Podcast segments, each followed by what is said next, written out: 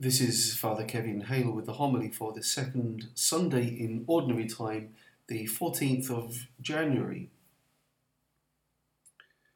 Twice during the last week, I was taken out of my normal comfort zone. They were both situations that involved thinking about what evangelization means, which is the essence of the readings of this weekend at Mass. The first occasion was having to deliver a spiritual conference, a talk in my old seminary to the students preparing for the priesthood. And the other was undergoing with the bishop a day of media training, that is, how to behave when you have a microphone put in your face by a reporter or when you have to go and sit in front of a TV camera. When speaking to the seminarians, I was able to draw upon the story that we heard in the first reading, the call of Samuel, and how, like the young prophet, we have to discern, with the help of others, what God is calling us to. In the media training, we were asked how we would tell a disbelieving and cynical audience in a couple of minutes about the value and importance of evangelization and what it is. So both of these experiences chime in quite neatly with what happens at the start of St. Mark's Gospel we've just heard. Because here we find a kind of program of evangelization in that inexhaustibly rich story of John the Baptist with Jesus and his meeting the first two of his apostles. The whole of the Christian program and life can be seen in that invitation of Jesus Come and see. It is us seeking the truth, seeking life, and seeking meaning. Andrew and James would have just been teenagers when they first met Jesus, with all the energy and enthusiasm of young people wanting to find meaning in life. And at the heart of Christianity, there is always a person, not just an idea. Saint John Paul II famously said this back in 1978. Jesus is not an idea, a feeling, a memory.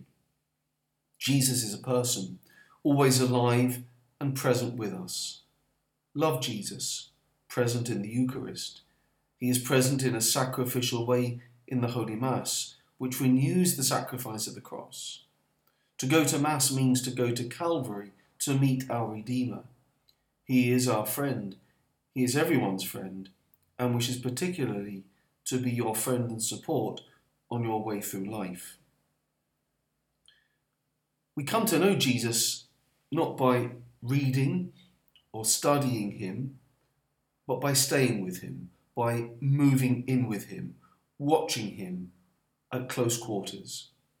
Think how much you can tell about a person when you look around their room or their office you might observe a picture, a degree, a book, and this sparks further investigation, further conversation. All those who have preached the gospel and taught the faith are those who have come to know Jesus Christ personally. It happens especially in prayer, in the liturgy here, in doing the spiritual and corporal works of mercy, loving those whom Jesus loves. That's how we move in with Him and come to know Him. And that's what we have to be about these days, being ever more inventive and responsive to the times in which we live. And this is something I'd like us to look at together a little more as we go into 2018. How we can bring others to a love of Christ personally, especially through the beauty of prayer and worship, which means us being confident and going about our Catholic lives with energy and panache. Jesus has called each one of us by name. We celebrated during the week the feast of the baptism of Jesus, which is an image of our own baptism when we were made a child of God. But that wasn't like some magic dust that gets sprinkled over us.